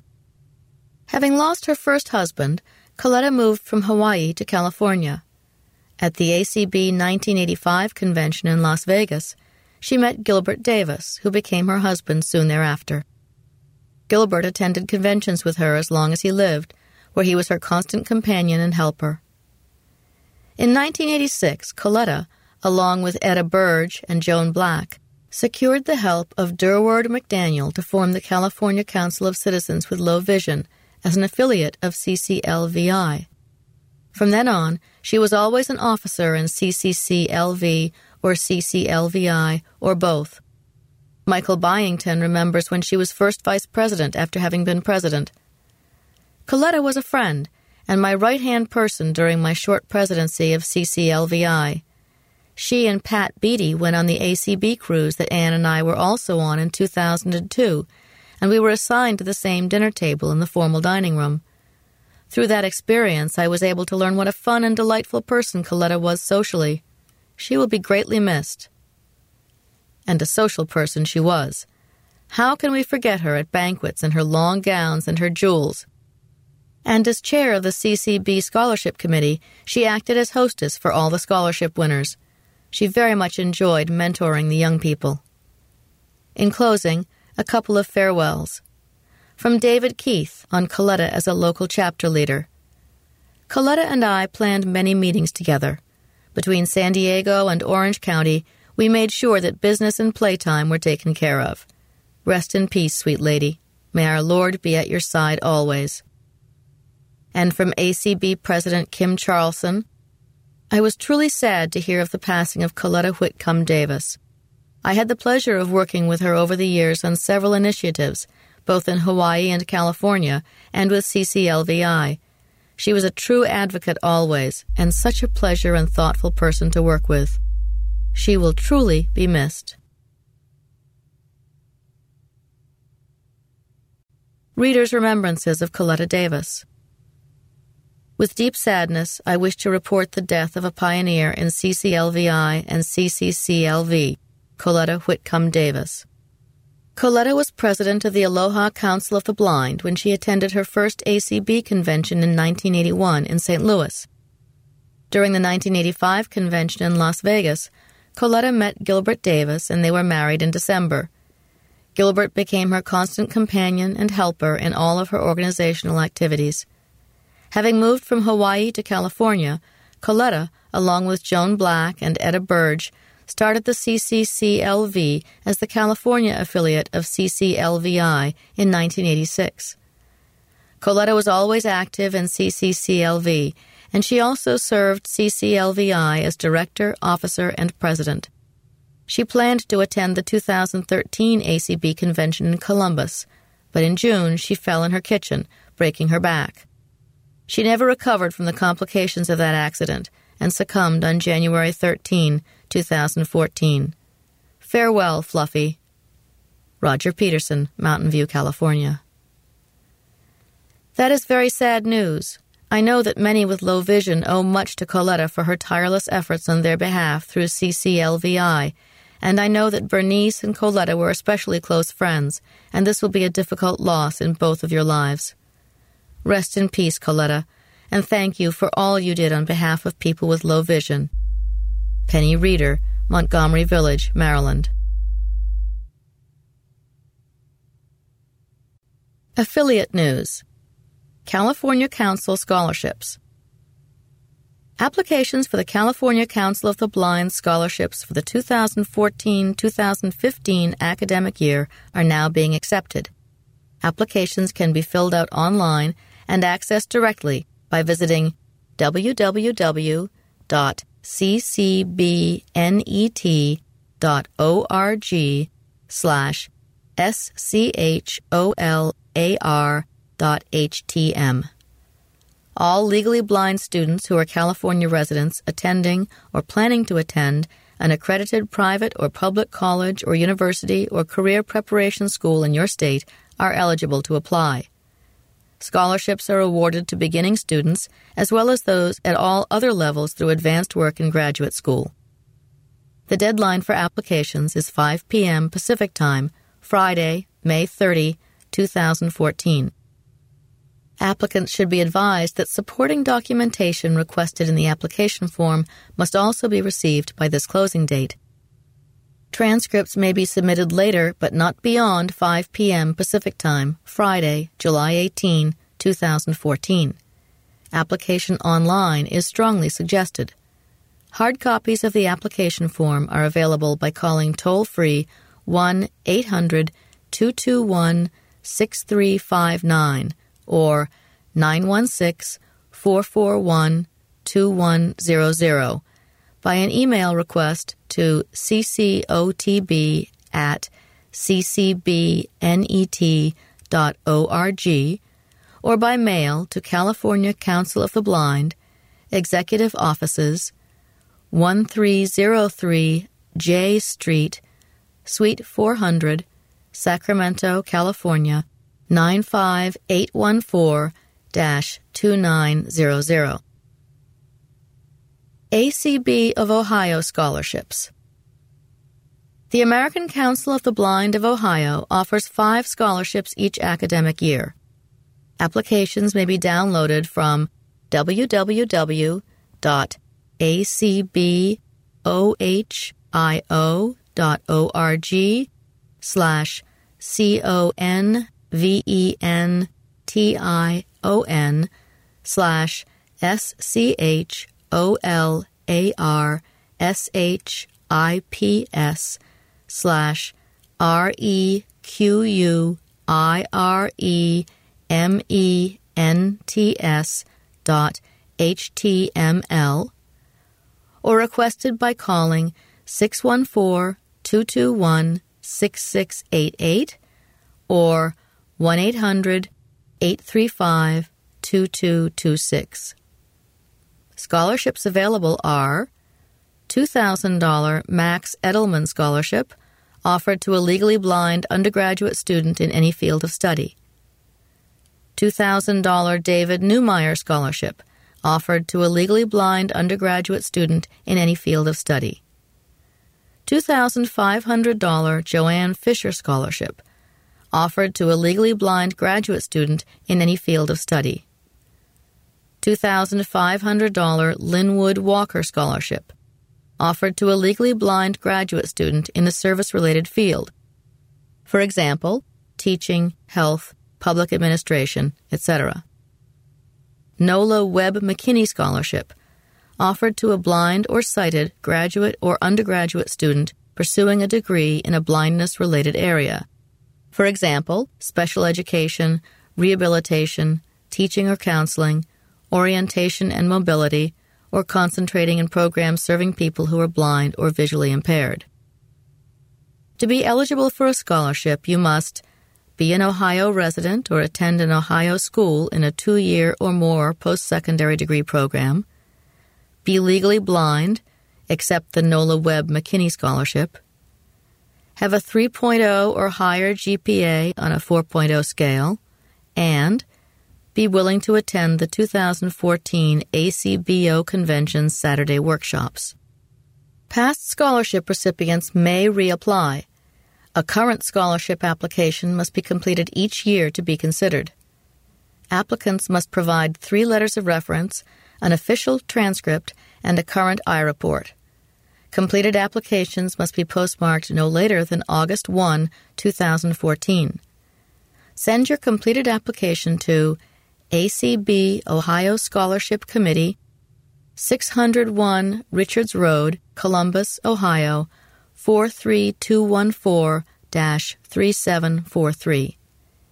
If you have questions or need more information, contact Vicky Prayan, Scholarship Committee Chair, by phone at six one four, two six eight, zero three eight zero.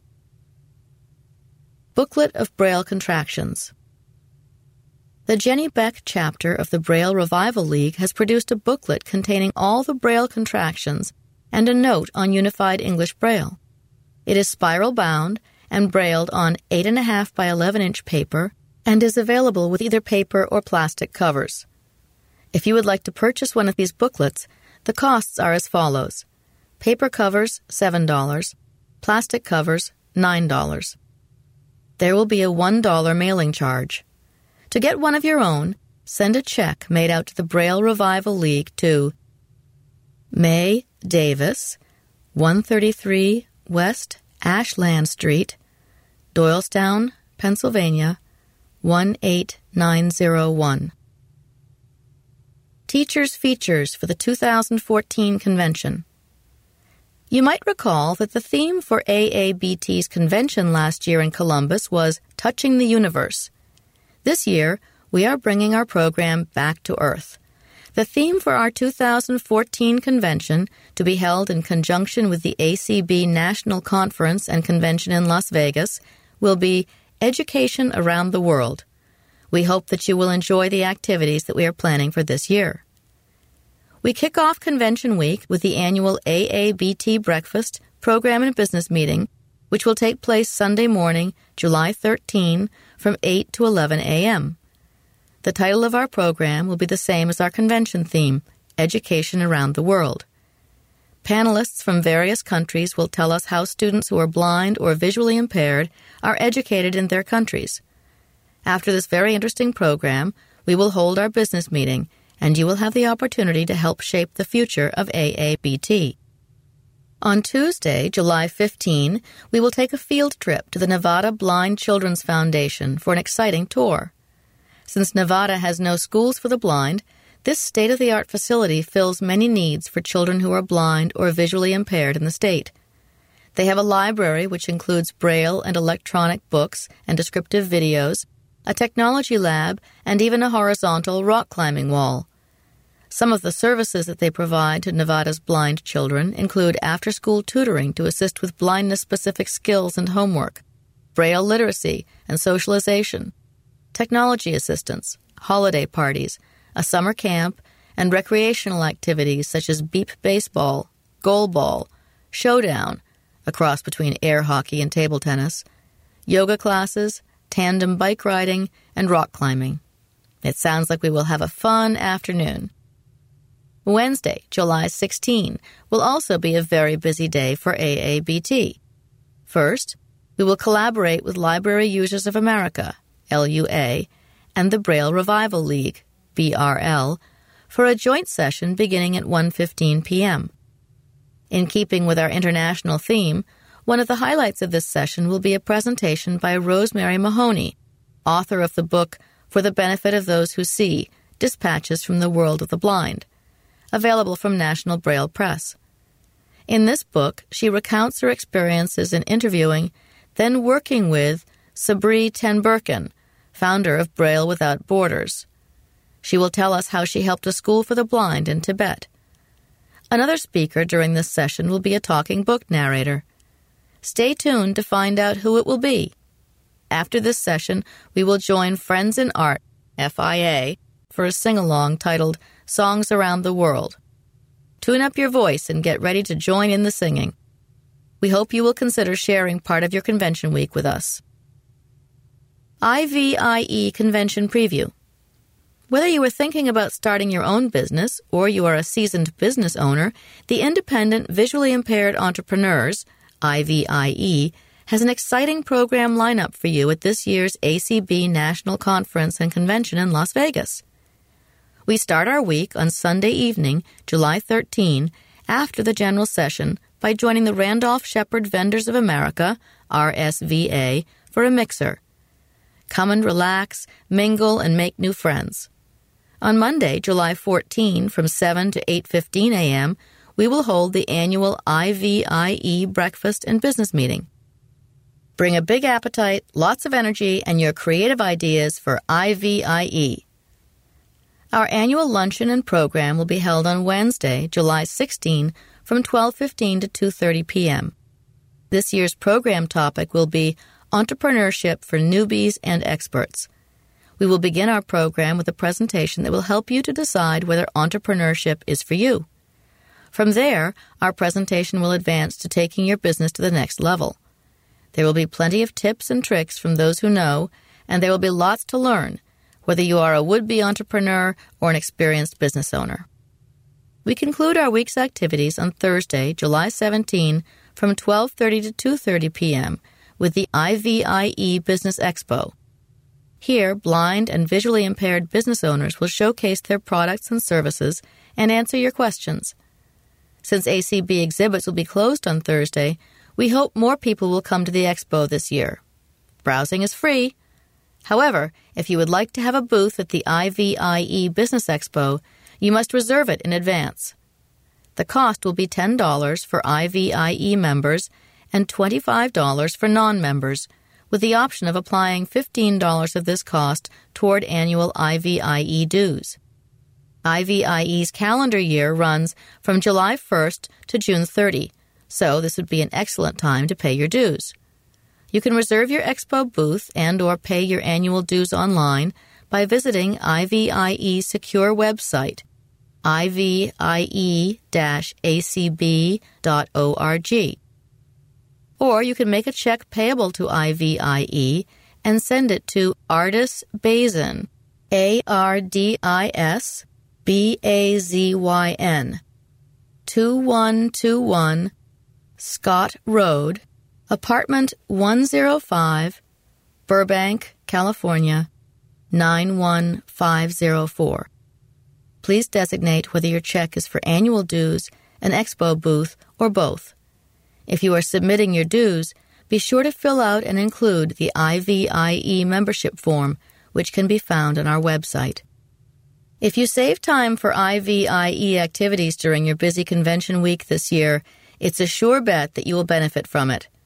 If you have any questions about I V I E or the program offerings at this year's convention, visit the I V I E website, I V I E dash A C B dot org, or call me at seven two four, nine four one, eight one eight four.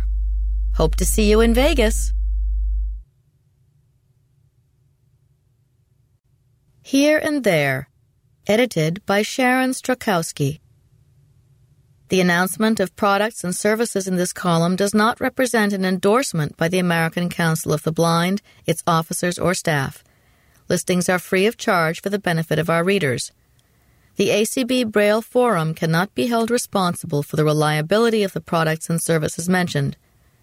To submit items for this column, send a message to slovering at acb dot org or phone the national office at one eight hundred, four two four, eight six six six and leave a message in Sharon Lovering's mailbox. Information must be received at least two months ahead of publication date. Survey for Teachers, Parents.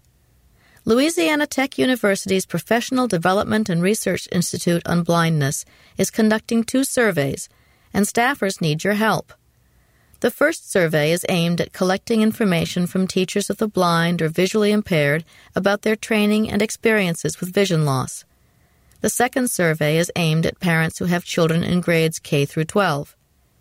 If you are a teacher, you must meet the following criteria. A. Currently be a certified teacher of visual impairment, T V I slash T B S. B.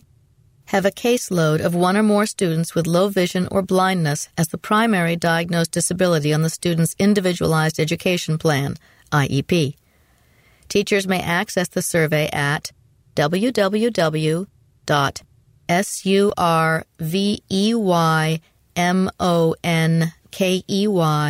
dot com. dot com slash s slash P R D I B T. For a parent or guardian to participate in this study, your child must meet the following criteria. A. Be between the ages of five and twenty-two and be enrolled in a school in the United States in grades K through twelve. B.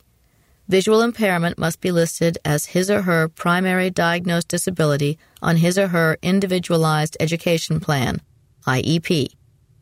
C. English is his or her primary spoken language. Parents may access the survey at www.surveymonkey.com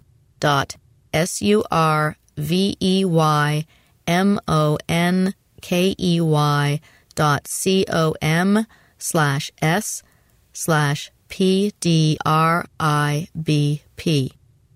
If you have questions about either study or other ways in which you can help, contact the principal researchers for this study.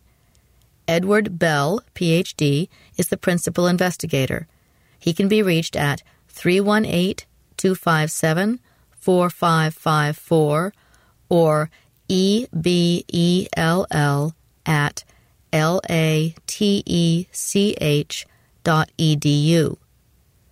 Casey Robertson, research associate, is the lead person for questions about teachers or parents, and she can be contacted at caseywest94 at hotmail dot com. Governor Moorhead School Reunion. It's time for the sixth annual Governor Moorhead School Alumni Association Incorporated's reunion. You do not have to be a graduate of G M S. All interested people are invited. There will be games, a catered lunch, a talent show, an auction, a dance, door prizes, and more. Many of our Saturday activities will be held on the Garner Road campus. The kickoff to our big weekend will be a free low vision and blindness seminar presented by Freedom Scientific. They will show several of their products and will also provide lunch. Participants will be able to use the products themselves. There will be door prizes for those lucky ones. The seminar will be held on July thirty-first on the Governor Moorhead School campus at Weathers Hill Dining Hall, located at three twenty-nine Ashe, A S H E, Avenue, Raleigh, North Carolina, two seven six one zero. More information about the seminar will be revealed at a later date. Our main event will take place August first to third, twenty fourteen, at the Holiday Inn Raleigh North, two eight zero five Highwoods Boulevard, Raleigh, North Carolina. Room rates are sixty-five dollars and ninety cents plus tax. This price includes a hot buffet breakfast for up to four people per room. Call the hotel at nine one nine, eight seven two, three five zero zero. and ask for a room with the Governor Moorhead School Alumni Association. Registration rates remain the same. For members, fifty dollars plus your yearly membership dues of fifteen dollars if it has not already been paid, and for non-members, sixty-five dollars. Registration fees should be paid on or before July thirteenth, twenty fourteen, after which there will be an additional ten dollars fee.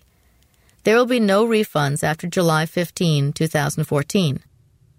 Checks should be made payable to G M S A A I and mailed to Frances Council, F R A N C E S C O U N C I L, at one six zero nine Elk Park, E L K P A R K Drive, Raleigh, North Carolina, two seven six one zero. If you need an application or need help completing it, contact Francis via phone at nine one nine, eight three two, nine seven three two or via email at fcraleigh at A O L dot com. New C E O at Guide Dogs for the Blind. Christine Benninger was appointed C E O of Guide Dogs for the Blind in San Rafael, California. Her first day on the job was April seventh. Benninger had retired in two thousand ten from her previous job as the executive director of the Humane Society in Silicon Valley, where she worked for seventeen years. Social Security's Center for Section five oh four Compliance. The Social Security Administration recently announced the creation of its new Center for Section five oh four Compliance. Section five oh four of the Rehabilitation Act of nineteen seventy-three prohibits discrimination against individuals with disabilities and requires the federal government to provide individuals with meaningful access to government facilities, programs, and services. Although the provision of accommodations to the public is not new, the Center for five oh four Compliance is new to Social Security. Acting Commissioner Carolyn W. Colvin is committed to improving service to individuals with disabilities. Need to report an issue? Want to make a suggestion regarding meaningful access to Social Security documents? Contact the Center at one eight four four, eight eight one, nine zero six one. C V S Pharmacy now offers talking prescriptions. C V S Pharmacy announced today that it now provides Script Talk talking prescription labels for prescriptions ordered for home delivery through its online pharmacy, C V S dot com.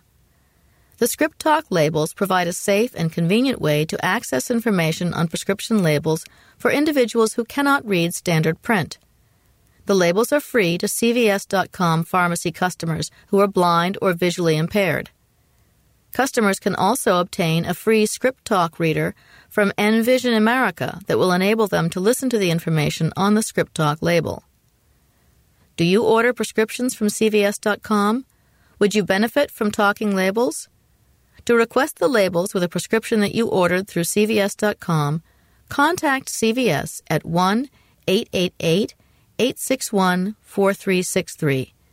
If you have questions about the Script Talk system, call Envision America at one eight hundred, eight nine zero, one one eight zero.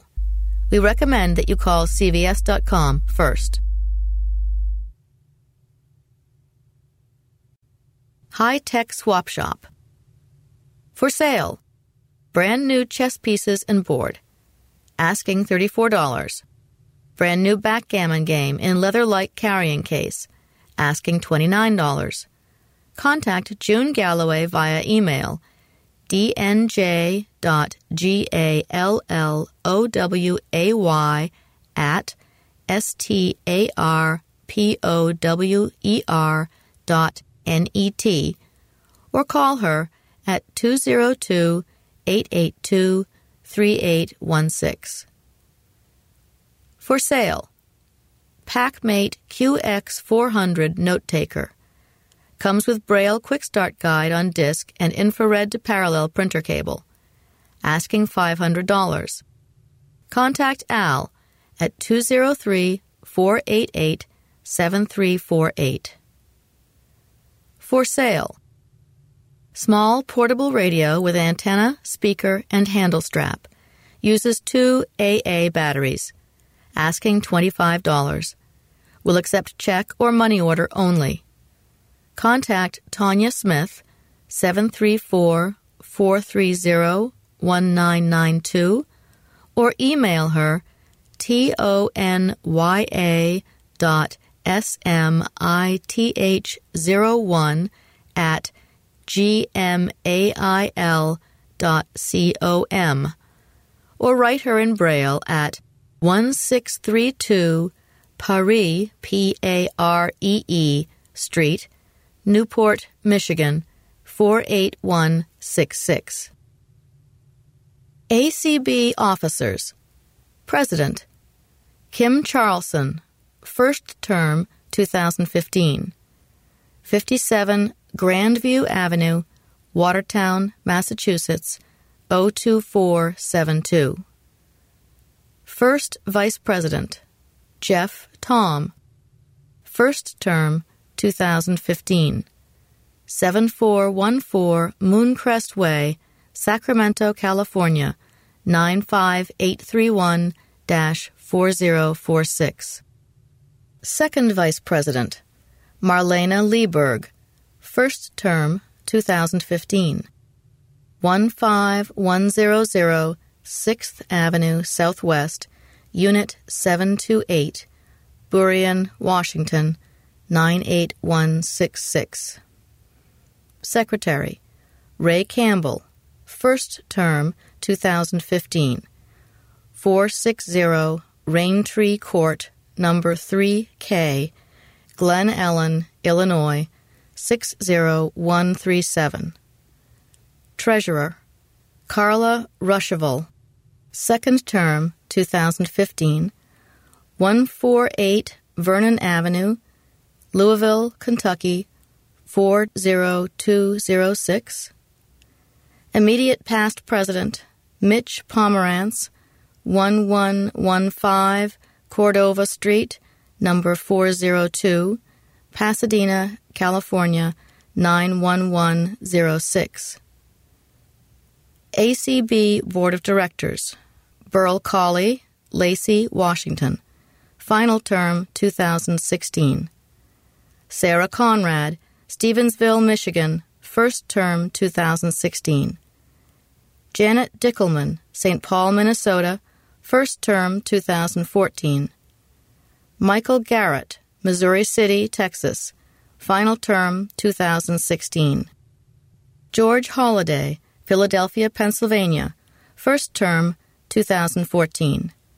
John McCann, Falls Church, Virginia, first term, two thousand sixteen. Alan Peterson, Horace, North Dakota, first term, two thousand fourteen. Patrick Sheehan, Silver Spring, Maryland, first term, two thousand fourteen. Dan Spoon, Orlando, Florida, first term, two thousand sixteen. David Trott, Talladega, Alabama, first term, two thousand fourteen. Ex officio, Denise Colley, Lacey, Washington. A C B Board of Publications. Denise Colley, Chairman, Lacey, Washington, first term, two thousand fifteen. Ron Brooks, Phoenix, Arizona, first term, two thousand fifteen. Marsha Dresser, Reading, Massachusetts, final term, two thousand fourteen. Doug Powell, Falls Church, Virginia, first term, two thousand fourteen. Richard Ruetta, Union City, California, first term, two thousand fourteen. Ex officios, Ron Milliman, Bowling Green, Kentucky. Bob Hishay, Waltham, Massachusetts. Burl Colley, Lacey, Washington.